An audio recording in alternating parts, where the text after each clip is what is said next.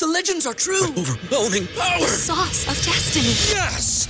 The most legendary sauce has arrived as McDonald's transforms into the anime world of WickDonald's. The greatest flavors unite in all new savory chili McDonald's sauce to make your 10-piece Wick Nuggets, fries, and Sprite ultra powerful. Unlock manga comics with every meal and sit down for a new anime short every week only at WickDonald's. Ba-da-ba-ba-ba, go! At participating in McDonald's for a limited time while supplies last. Fantascientificast, podcast di fantascienza e cronache dalla galassia.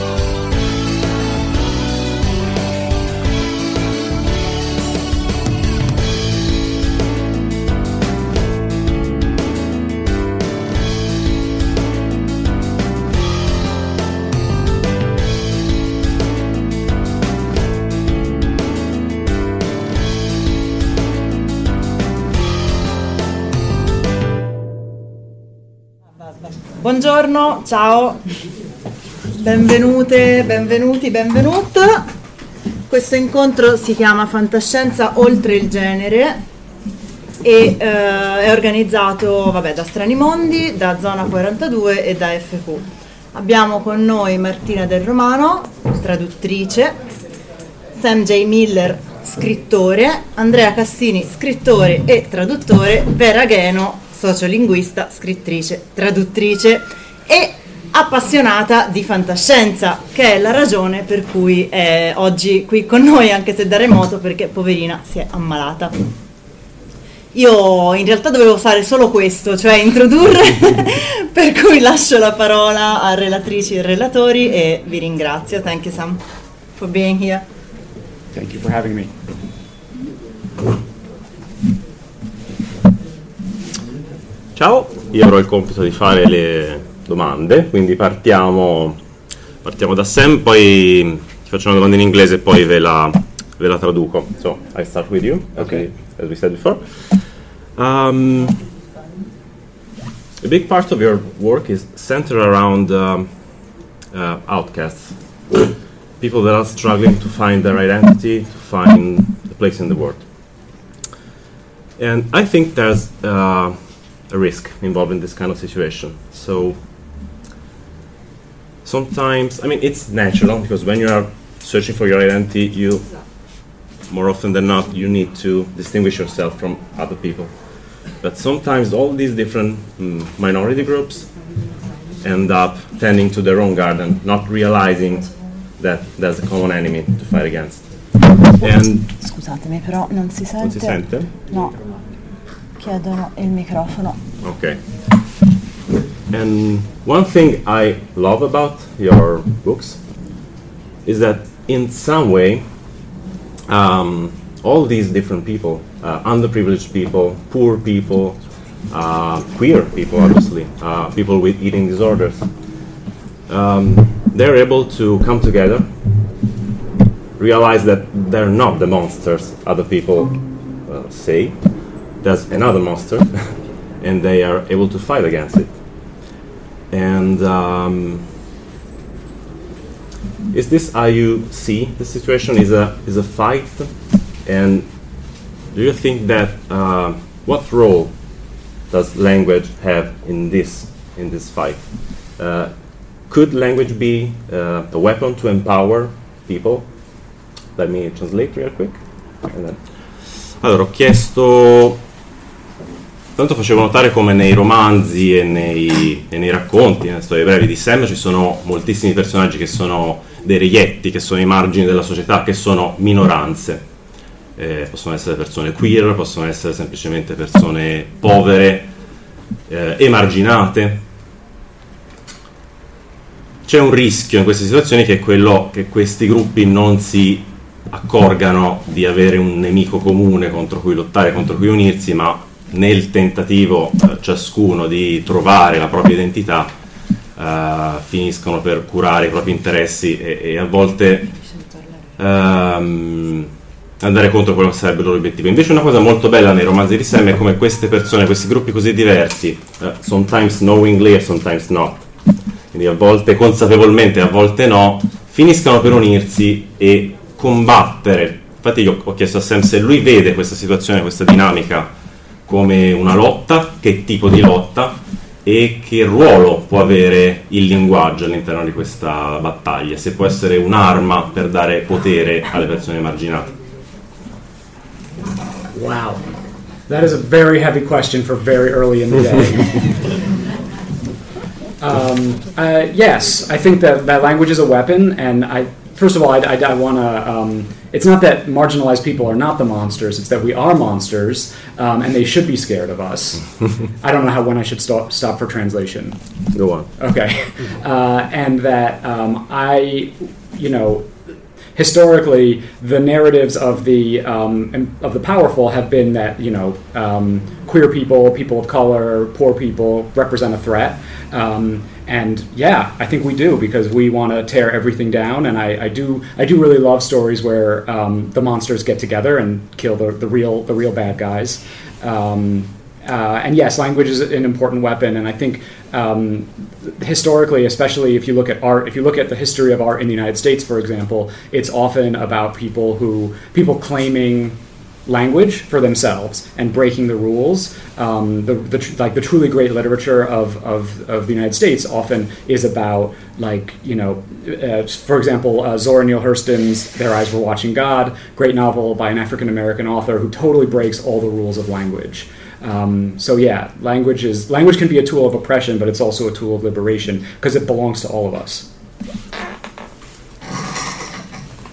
Sam ha detto che mm, sì, gli oppressi vengono definiti i mostri, gli irregolari, da chi ha il potere, e in realtà il modo di utilizzare il linguaggio come un'arma, lo dice, può essere così, è quello anche di incarnarsi in questa idea di mostri, quindi dire sì, siamo effettivamente noi mostri, dovete avere paura di noi, perché possiamo fare questo, perché possiamo unirci e combattere e eh, Sam dice proprio che piacciono molto, quindi sia da scrittore che da, che da lettore, da fruitore, le storie dove questi mostri, queste persone etichettate come mostri della società, si eh, uniscono e trovano quindi proprio in questa loro eh, identità decisa in negativo dai potenti il loro punto di unione, il loro punto di contatto. E Sam poi ha collegato questo eh, con la con la storia americana, con la letteratura americana, con la società americana, dove il linguaggio è diventato anche un qualcosa di cui ci si deve appropriare, quindi secondo una dinamica eh, tipica di oppressione, appropriarsi di un linguaggio, piantare una bandiera sul linguaggio eh, diventa uno strumento di oppressione, però ci sono anche, invece citava grandi esempi, eh, ad esempio di letteratura afroamericana o di letteratura che viene anche dall'Africa in inglese, dove il linguaggio è invece uno strumento di liberazione, quindi può essere sia un'arma sia uno strumento può avere usi diversi a seconda che lo impugni l'oppresso o, o l'oppressore. Thank you, Sam. E Vera, se ci senti, passerei a chiederti, fare una domanda a te. Ci senti? Sì, perfetto, ottimo. Allora, parto da una mia esperienza personale di traduzione, cerco di essere il più breve possibile, ma per introdurre un tema che, che, penso sia, che penso sia rilevante. Io avevo una conoscenza pressoché scolastica, che è quella che insomma, professionalmente un, chi lavora con la, con la, lingua deve avere delle questioni relative al linguaggio inclusivo, perché era qualcosa in realtà di abbastanza lontano dalla mia esperienza e non mi era mai capitato di eh, approfondirlo per il mio lavoro. Quando mi è capitato con un libro che ho tradotto, si intitola Black Sun di Rebecca Ron Horse, eh, è stata un'occasione per approfondire, appunto, per immergermi e, e studiare soprattutto. Spiego brevemente cosa, cosa, fa l'autrice. C'è un mondo ispirato alle civiltà precolombiane, diciamo così, dove ci sono tre generi che sono ben distinti in realtà dal sesso biologico, sono proprio generi. Il terzo genere viene definito come né uomo né donna, né maschio né femmina, ma è perfettamente riconosciuto, ha un suo ruolo all'interno della società. Quindi una situazione per certi versi tangente alla nostra, ma per certi versi anche molto diversa. E lì la mia proposta è stata quella di usare lo schwa, perché ad esempio mi serviva proprio un simbolo che fosse pronunciabile, che potesse entrare in un alfabeto di questo, di questo mondo. Uh, questo poi mi ha permesso, come dicevo, di approfondire e di applicare poi queste stesse dinamiche ad altre situazioni più sfumate e meno nette di questa, ad esempio per istanze femministe. E quindi, ecco, questo mi porta, mi porta alla domanda. Ora abbiamo detto con Sam di come si possa vedere il linguaggio come, come arma. In questo caso invece è stato più uno strumento di consapevolezza. Quindi volevo chiederti questo, quanto nel terreno, nel mondo della speculative fiction, della fantascienza, del fantasy, del weird, possiamo metterci tutto quello che vogliamo, eh, quanto questo strumento possa essere utile a volte per aggirare magari quegli ostacoli, tu lo sai meglio credo di chiunque altro, quanto la gente poi eregga dei muri e degli scudi quando si parla eh, di innovare il linguaggio, perché, perché insomma, raccontaci perché. E quindi ecco, mi, mi, chiedevo se secondo te il campo della speculative fiction è il campo giusto per, per sperimentare e per creare consapevolezza. Allora, grazie, ho, ho, capito che tu sei lo specialista con uh, risposta infinita, volendo. Eh, è molto bella la tua domanda e credo che richiederebbe eh, però ecco, essendo, cercando di essere il più breve possibile, anche perché è noioso ascoltare la gente a distanza, lo so, e mi scusi di non essere lì, eh, partirei da, da, una citazione di William Gibson che ho sempre amato molto.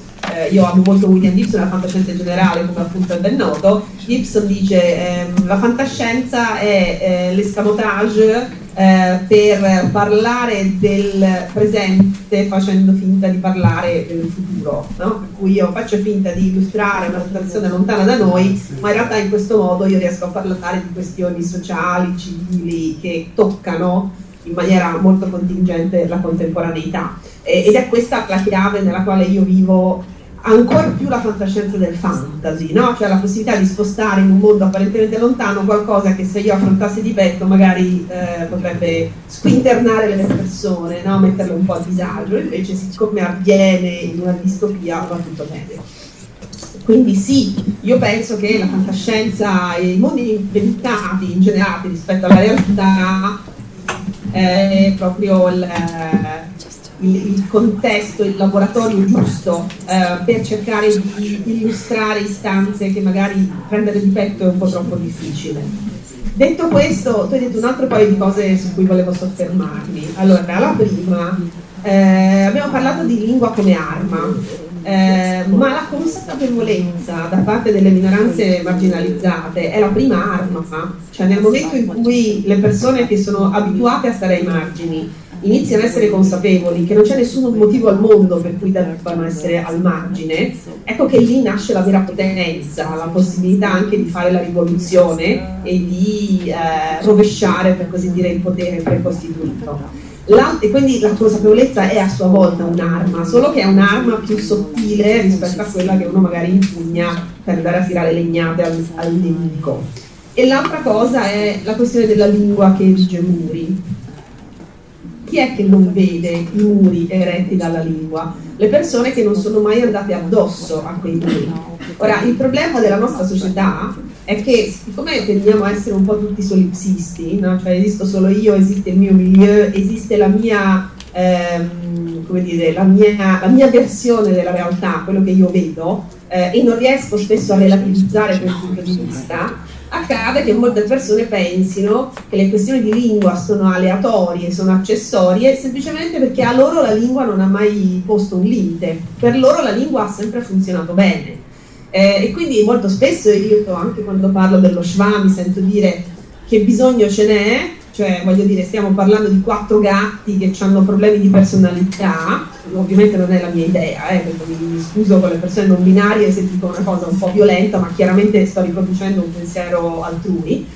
E l'altra cosa è persone cis che dicono figurarsi se è di questo che hanno bisogno le persone di identità non binaria o di genere non conforme. Che ne sai? Vai a chiedere eh, i ponti eretti da uno schwa o da una U eh, spesso sono incredibili, cioè sono proprio come, come dire, l'apertura di, di, un nuovo orizzonte, l'apertura di nuove possibilità di comunicazione. Io credo molto nell'esplicitazione di questioni sociali e culturali che avviene proprio attraverso il linguaggio eh, e credo che sia anche lo Schwa nel suo piccolissimo e non rappresentando certo la soluzione, ma sia un simbolo di tutto questo. Cioè quando io uso lo Schwa mi posiziono in un certo modo e faccio vedere che questa cosa mi interessa. Dico solo l'ultima cosa e poi mi chiedo. C'è una frase di Tullio De Mauro che io cito sempre, ma che secondo me è importante per capire il tipo di lavoro che sto facendo io, ma anche tante altre persone eh, De Mauro dice eh, la scuola tradizionale ha insegnato come si devono dire le cose, eh, la scuola democratica dovrebbe insegnare come si possono dire le cose. E quindi credo che chi mh, lavora su più lingue, come per esempio chi ha la fortuna di tradurre o chi scrive e quindi ha la fortuna di poter creare interi mondi con le parole, dovrebbe proprio suggere, eh, succhiare fino in fondo questo precetto del come si possono dire le cose, non in maniera impositiva, ma sempre nella maniera dell'aprire ancora di più il potenziale linguistico che aiuta a aprire il potenziale cognitivo degli esseri umani. Grazie. Ehm, passo a Martina. Mm, torno un attimo anche a una cosa che mm, possiamo vedere anche nei, nelle storie di Sam, cioè che, che Martina ha tradotto l'ultima raccolta no, di racconti uscita per Zona 42. Eh, ragazzi belli e uomini. E, ehm, a me sembra che spesso, troppo spesso a mio giudizio, insomma vediamo, nella, soprattutto nella fantascienza si ragioni un po' troppo in bianco e nero di eh, distopia versus utopia, insomma scenari un po', un po', bloccati in questo senso. Se è distopia deve essere tutto nero, eh, o addirittura pensare il distopico come genere. Mentre invece una cosa che secondo me emerge dalle opere di Sam e in particolare dalla raccolta di racconti è come la distopia contenga tutta una serie di scintille di, di ottimismo, di positività. Eh, a volte è una positività violenta come questa lotta di cui parlavamo prima. E ehm, ecco appunto perché non è, non è assolutamente tutto così bianco e nero. Quindi volevo chiederti se nella traduzione della, di questa raccolta eh, hai notato questa cosa, come l'hai interpretata nella tua traduzione e che ruolo ha avuto la lingua in tutto questo, se ti vuoi agganciare a magari come un episodio che ho citato io prima, che è stato utile per me ad allargare lo sguardo, a adottare altri sguardi, so che tu hai avuto molte più esperienze di me invece con traduzioni di testi eh, che approcciavano eh, sguardi queer, ad esempio, comunque sguardi eh, marginali, diciamo così. Mm, quindi ecco, quale può essere stata l'esperienza mm, che ti ha dato un, una svolta, uno sguardo nuovo?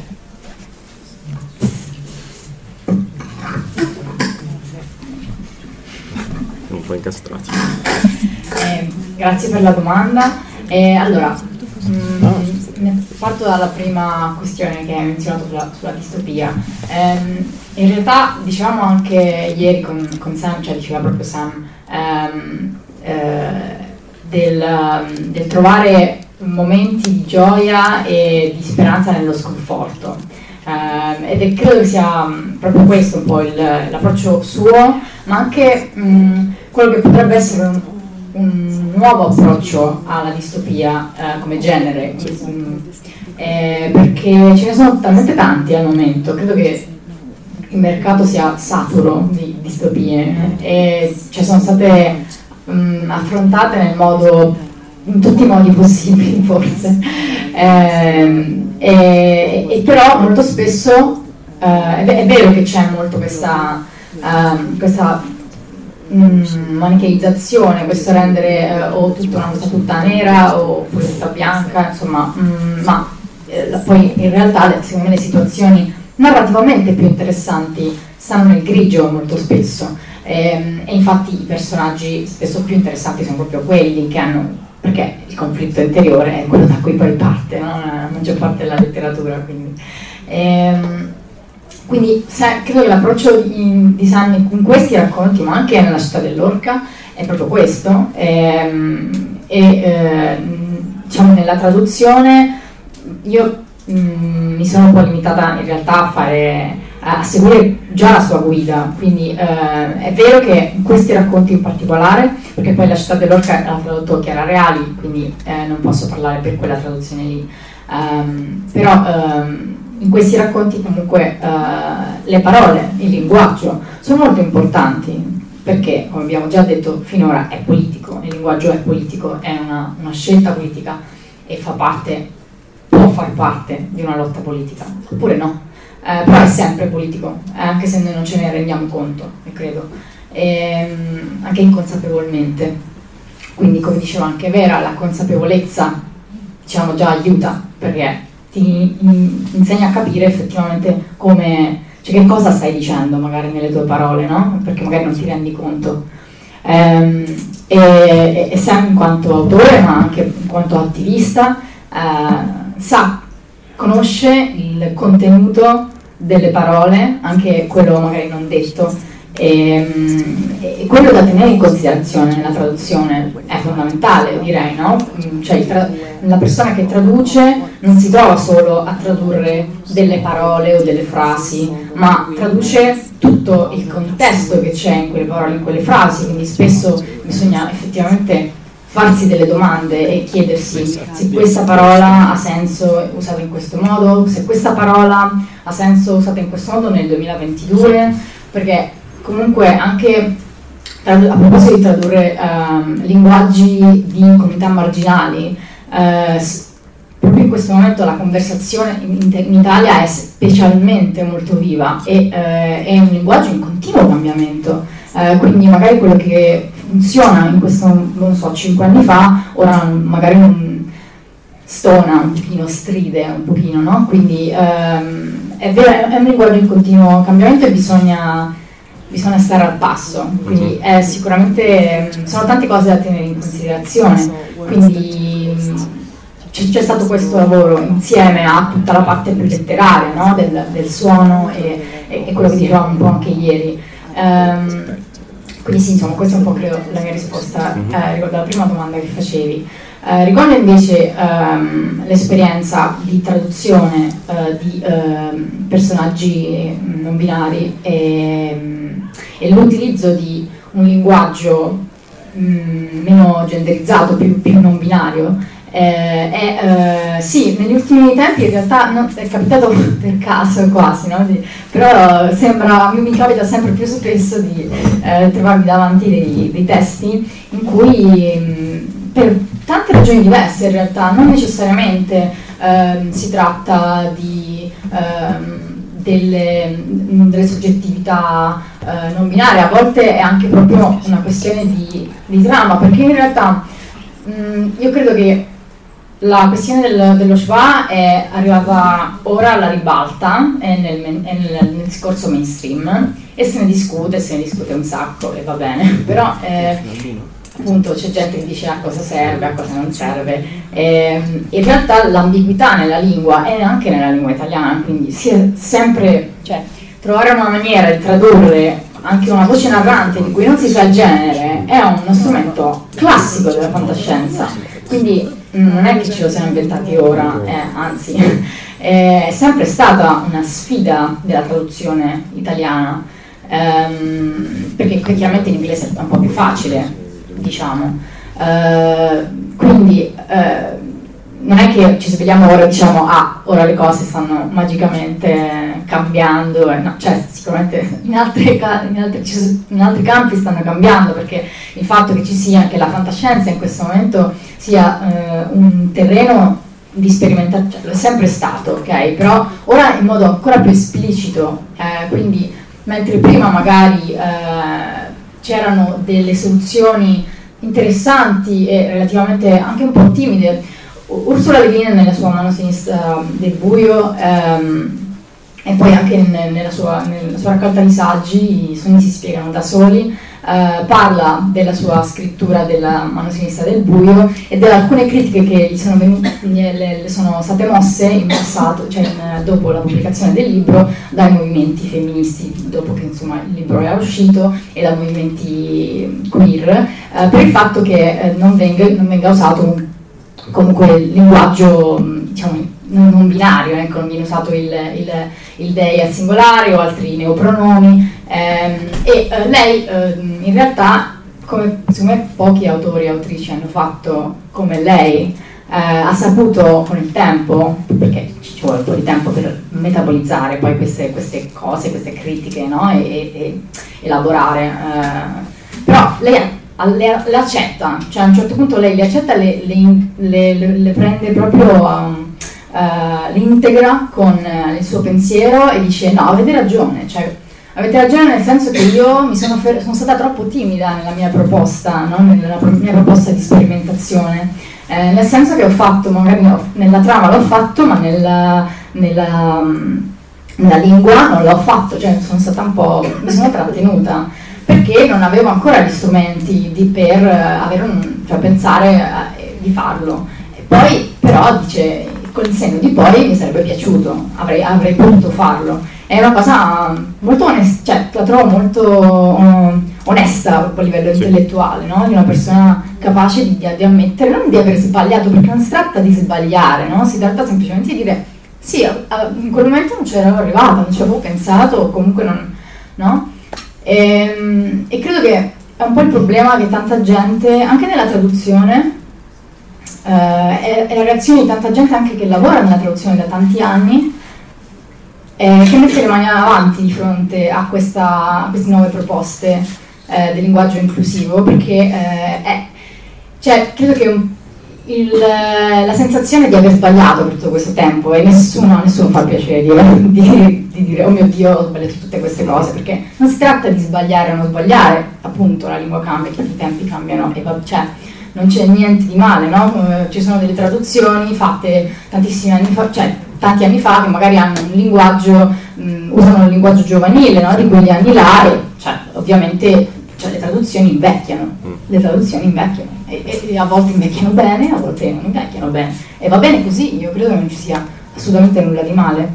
E, quindi credo ci sia un po' una, uh, una um, come dire, un modo di stare sulla difensiva, no? una reazione di difesa riguardo, quindi se voi, se voi del linguaggio inclusivo avete ragione, allora vuol dire che io tutti i libri che ho tradotto nella mia carriera ho sbagliato. No, eh, non è assolutamente così, anzi.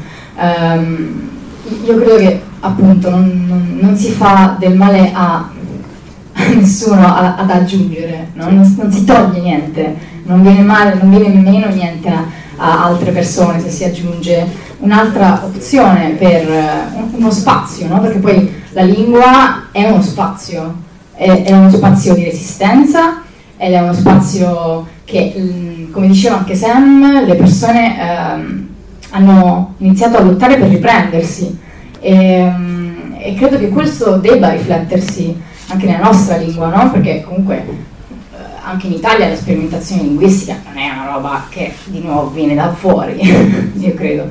Uh, in questo caso magari uh, si è preso spunto su determinate, determinate um, istanze, cioè perché sono arrivate prima magari da un'altra parte, sono emerse prima da un'altra parte e quindi c'è questa sensazione di aver portato delle problematiche che non ci riguardano in qualche, in qualche modo, ma non è così perché mh, le persone, in questo caso se parliamo di persone non binarie, esistono ovunque ovviamente e, e specialmente nella fantascienza, le, pers- le, persone ma anche gli esseri, penso, no? senza genere. Quindi eh, diciamo che prima magari era metaforico, era più, era più vago, era più eh, un sottotesto, eh, eh invece ora non, non lo è più e, e credo che come dire, mostri, cioè mostri veri e propri e quelli che prima, le persone che prima venivano considerate mostruose possono convivere sì.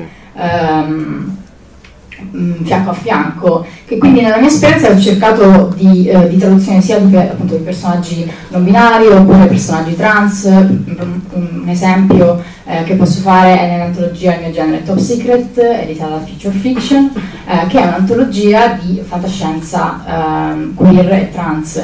E io ho curato l'antologia insieme a Francesco Verso eh, perché eh, ci, ci sembrava una cosa importante da portare eh, in Italia e abbiamo preso spunto da un'antologia che si chiama Meanwhile Elsewhere ehm, e abbiamo preso un po' di racconti da lì e poi abbiamo cercato altri racconti, li abbiamo letti eh, in tante riviste di fantascienza, Clark's World, eccetera, eccetera, e, e abbiamo trovato, io personalmente mh, ci tenevo molto al fatto che la scelta eh, ricadesse su eh, autori, autrici, autori, persone che eh, comunque persone trans che, a cui non, per tanto tempo non è stato l'accesso all'editoria in qualche modo. È stato precluso oppure comunque precluso eh, prima del cioè eh, a, a, meno che un coming out comunque no, risultava impossibile in qualche modo no? quindi con i, i propri nomi di elezione i propri nomi eccetera eccetera cioè credo che siano delle cose importanti eh, da fare uno spazio importante da creare e ora sto parlando troppo, quindi eh, mi, mi fermo qua. Mi sentite se parlo anche da qui? No, per questo. No, allora arriviamo. Ce lo passiamo. Sì, sì. Andrea, Andrea, Prova, prova, prova? Sì, adesso sì. Allora, grazie Martina, hai detto un sacco di cose importantissime, bellissime dal mio punto di vista condivisibilissime. E, ehm, allora, a questo punto, visto che l'argomento è anche uno che secondo me, appunto, come diceva Martina, è in continuo cambiamento, è dinamico, quindi stimola il dialogo. Se ci sono domande, osservazioni, anche se volete per, per Sam gliele traduciamo, siamo a disposizione. Mm, mi sembra... Eh, prego piaciuto molto quello che è stato detto riguardo al fatto che il linguaggio è uno spazio da, da occupare ed è uno spazio di resistenza. Vorrei cercare di capire dove sono i muri per voi traduttori che vi occupate di eh, farvi garanti in qualche modo del, della lingua di origine e siete dei pontieri dalla lingua di origine alla lingua diciamo di pubblicazione. Eh, trovate delle differenze eh, tra il testo originale e quelle che sono le difficoltà di far accettare da un editore o comunque dal mercato di sbocco questo, questo, questo spazio che cercate di occupare con il linguaggio inclusivo. Do, cioè vorrei capire do, dove sono questi muri, ecco. Sono sul ponte, sono uh, sulla rampa d'accesso o sono sulla rampa di discesa? Puoi rispondere tu Andrea o Vera o... Forse Vera. Forse Vera. Vera. Mm-hmm. Hai sentito bene? Sì, sì, certo che ho sentito, sì, sì, no, e vedevo anche Martina pogare, quindi immagino, no, no, immagino che anche voi abbiate cose, cose da dire. Uh, per quanto mi riguarda, uh, in realtà i muri sono ovunque, potrei quasi dire che um, spesso si tratta di chiodi anti, antipneumatico seminati un po' su tutto il ponte, ecco, sulla rampa, sul ponte stesso, in discesa, dipende. Eh, il primo grosso scoglio è il traduttore stesso. o la traduttrice o, o il traduttore che potrebbe essere una bravissima, un bravissimo professionista ma non avere nessun tipo di eh, specifica sensibilità, ad esempio, nei confronti delle questioni di genere. Cioè, eh, io, io, penso di avere un'enorme fortuna che è quella di essere una sociolinguista e di essere anche una traduttrice e peraltro di tradurre da una lingua genderless come l'ungherese, il che pone tutta una serie di problematiche aggiuntive, dei, anche se tendenzialmente i miei autori sono morti e non hanno parlato di questioni di genere perché sono tutti roba vecchia, eh, ma ciò non toglie che a volte la questione si possa sollevare. Insomma, questo mi costringe diciamo, a, fare, a pensare. Quindi un problema è il traduttore. Il secondo grosso problema chiaramente è il contesto in cui si traduce, perché eh, non tutti gli editori, anzi direi la stragrande maggioranza degli editori ha una grande paura che è quella di non venire compresi dai lettori. Eh, credo che sia una problematica comune tra i traduttori quella che spesso la nostra esuberanza viene castrata perché la gente non capirebbe. E invece proprio, cioè io vorrei, qui inserisco un micro aneddoto, Silvia Costantino di FQ lo sa, tutta la eh, riflessione sullo schwa eh, nasce in Italia, eh, diciamo in ambito editoriale, proprio da un problema di traduzione, perché eh, Silvia Costantino e Francesco Quattraro, appunto i due eh, editix editor di FQ, stavano stavano facendo tradurre a Eloisa del Giudice uh, Femminismo in Comune di Marzia Tiburi, che è scritto in portoghese, lei è brasiliana, e lei a un certo punto, Tiburi usa, mh, mm, parla di questo femminismo para todas, todes e todos, eh? E quindi per tutte, tutti, e poi c'è questa terza forma che è questo todes, eh, questo plurale in e inclusivo, fra virgolette, che c'è sia in spagnolo sia in portoghese. Siccome in contemporanea io stavo facendo le mie superca- prime supercazzole sullo Shubà, le due cose si sono unite, eh, spero che riconosciate la citazione, eh, siete sufficientemente vecchi se riconoscete la citazione. Comunque, eh, la, la, soluzione adottata alla fine è stata di tradurre in femminismo per tutte, tutte e tutti. No? E lì è, stato, eh, è stata la casa editrice che si è eh, sobbarcata, diciamo così, si è presa il rischio di inserire questa cosa sperimentale, ma del resto la sperimentazione era già nel testo originario. Quello che invece spesso succede anche in opere che poi hanno grandissimo successo in Italia è che la parte sperimentale viene bellamente cauterizzata perché no, l'idea è la gente non capirebbe, quindi anche quella è una forma di chiodo eh, diciamo disseminato sul ponte. Eh, io parto sempre dal presupposto che il lettore se vuole capire capisce, quindi tendo a non fare l'omogeneizzato della traduzione, però soprattutto da molte lingue minori è esattamente quello che viene fatto, tanto la gente non capisce quindi facciamogli il premasticato, ovviamente non concordo con questo. Can I, sorry, can sì, I? assolutamente, vai. I just want to share a perspective from. Aspetta, devi accendere. You have to turn it on. Sorry. sorry. I just want to share a perspective from English. Um, because English, in many ways, is not a gendered language, right? We say "and justice for all." We don't need to say "justicia para todas, todos y todes." Um, but even though it's not gendered, it's still a huge fight in America and in England and in every English-speaking country because there's still tons of people who are very opposed to the idea of there being more than like there being something beyond the gender binary. So even though we have it easy in many ways, translators have it easy.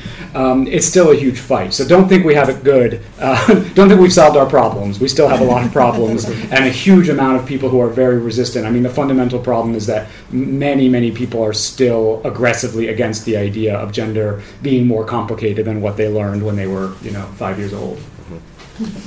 Sì, Sam ha detto che, visto che si parlava di linguaggi eh, più o meno genderizzati, l'inglese non lo è, ha il neutro, però questo non, non ci deve illudere, non ci deve far credere che sia più facile la, la, vita. Sì, magari rende da un certo punto di vista più facile la vita ai traduttori inglesi che traducono da altre lingue in inglese, però in realtà non, eh, il fatto di avere una lingua più neutra non disinnesca tutta la rabbia e l'aggressività che provano certe persone e la ritrosia a riconoscere l'esistenza di altri generi oltre a quei due che gli sono stati insegnati quando avevano 5 anni. Se posso aggiungere una cosa su questo minima, l'ungherese è esattamente la riprova di questo.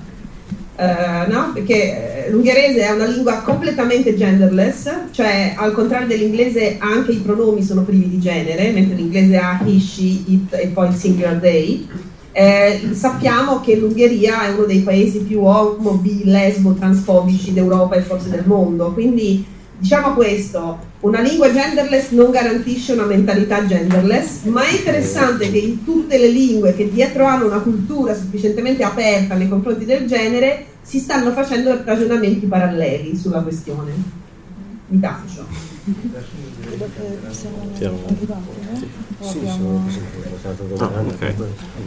Allora, se c'è qualche altra domanda, velocemente, abbiamo pochi minuti, prego.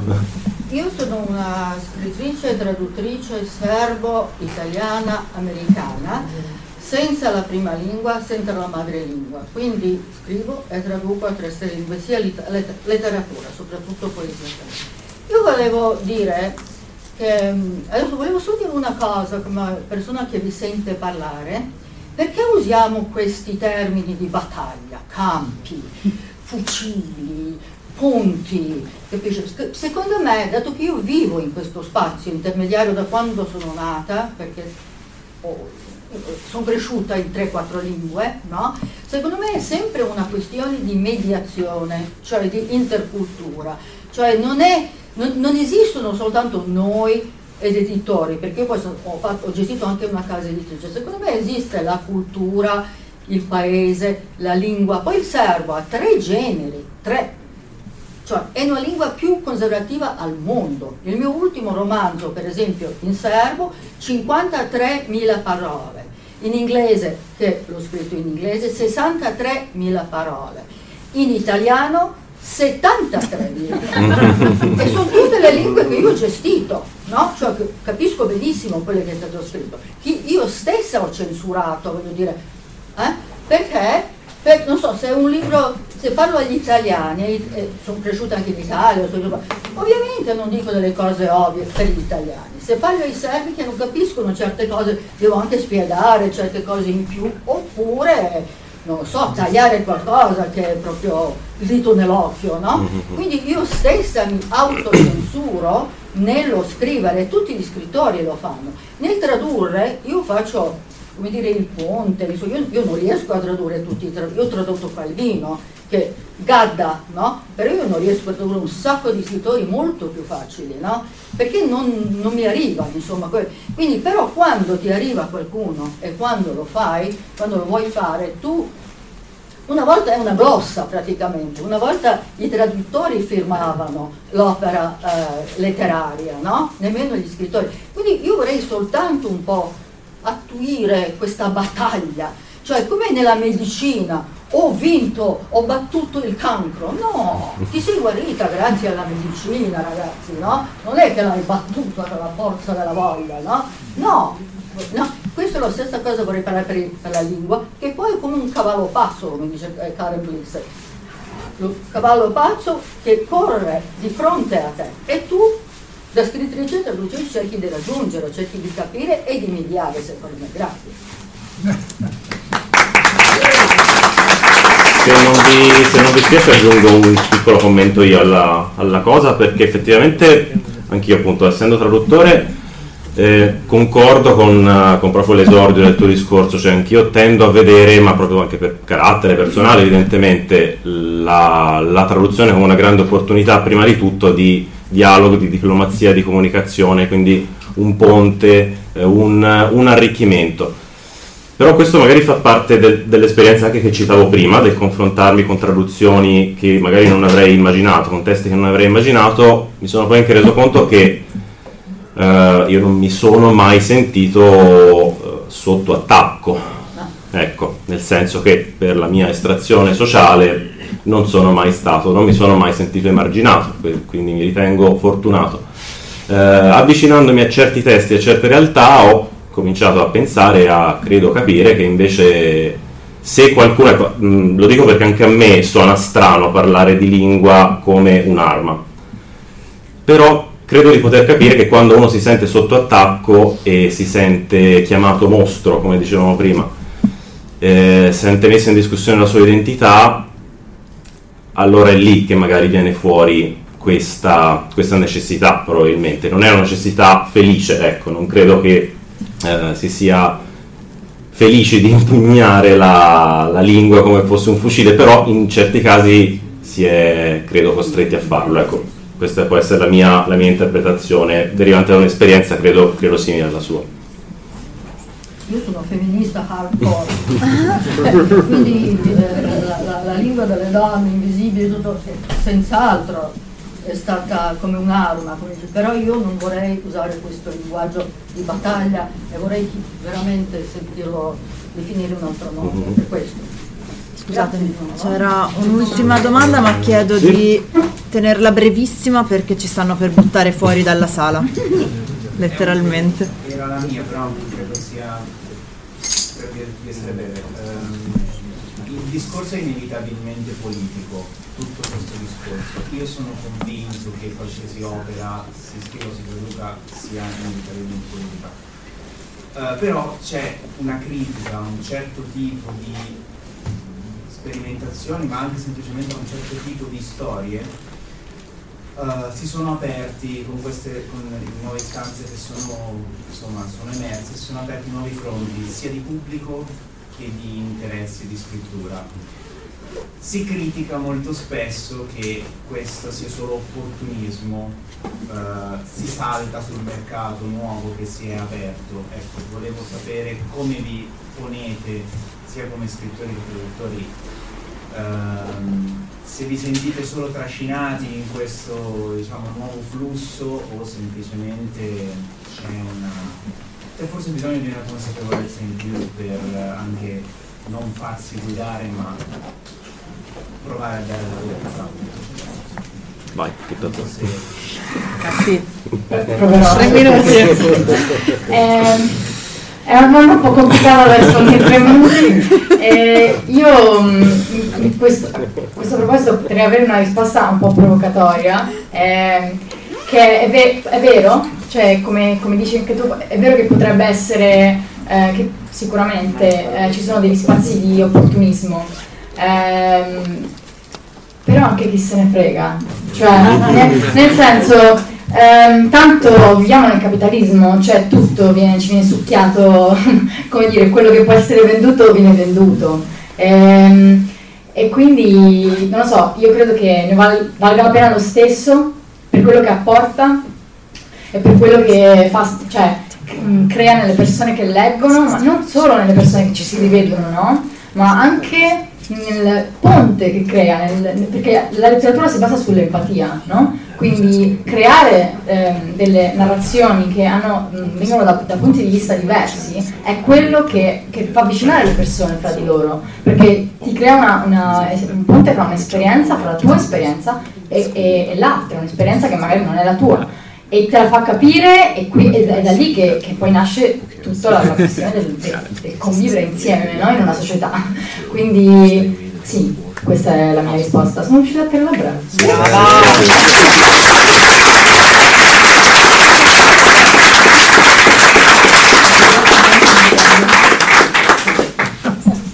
Allora direi che il tempo a nostra disposizione è purtroppo concluso però insomma il dialogo è sempre vivo, se volete siamo a disposizione per, per proseguire, per continuare a parlarne, vi ringrazio, ringrazio Martina, Sam, Vera.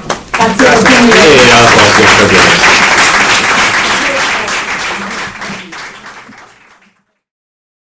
Fantascientificast, podcast di fantascienza e cronache dalla galassia, è un podcast originale Latitudine Zero da un'idea di Paolo Bianchi e Omar Serafini con il contributo cibernetico del Cylon Prof Massimo De Santo, realizzato da Latitudine Zero Median Fabric. Showrunner Omar Serafini. Sound design Fabio Marchionni e Julian Ziegler. Post produzione Gismar Bum. Creative producer Annalise Haas e Valentina Folkov. Coordinamento e promozione Verusca Sabucco. La voce di Val 9000 è di Valeria Barbera. Potete seguirci ed interagire con noi sul nostro sito fantascientificast.com, sul profilo Instagram Fantascientificast sul canale Telegram Fantascientificast e sulla nostra community Telegram t.me slash fsc community oppure scrivendoci all'indirizzo email redazione chiocciolafantascientificast.com. Tutti gli episodi sono disponibili gratuitamente sul nostro sito e su tutti i principali servizi di streaming on demand. Se volete sostenere il nostro progetto offrendoci una birra rumulana o un gotto esplosivo pangalattico, troverete tutte le informazioni e modalità nell'apposita sezione del nostro sito. Il podcast non intende infrangere alcun copyright, i cui diritti appartengono ai rispettivi detentori. Nessun byte e nessun tribolo sono stati maltrattati durante la produzione di questo podcast. Val 9000 e l'equipaggio di Fantascientificast vi augurano lunga vita e prosperità e vi danno appuntamento al prossimo episodio lungo la rotta di Kessel. E ricordate, la fantascienza finge di guardare dentro il futuro, ma in realtà guarda il riflesso della verità che è davanti a noi.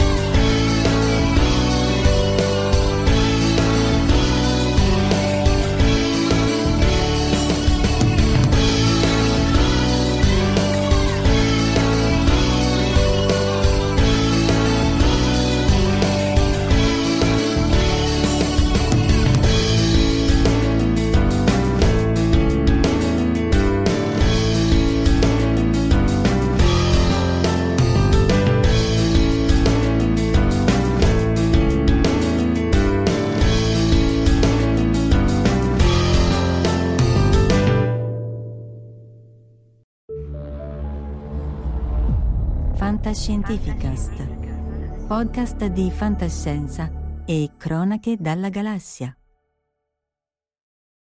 When you visit Arizona, time is measured in moments, not minutes. Like the moment you see the Grand Canyon for the first time. Visit a new state of mind. Learn more at hereyouareaz.com. Everybody in your crew identifies as either Big Mac Burger, McNuggets, or McCrispy Sandwich. But you're the filet o fish Sandwich all day. That crispy fish, that savory tartar sauce, that melty cheese, that pillowy bun. Yeah, you get it. Every time.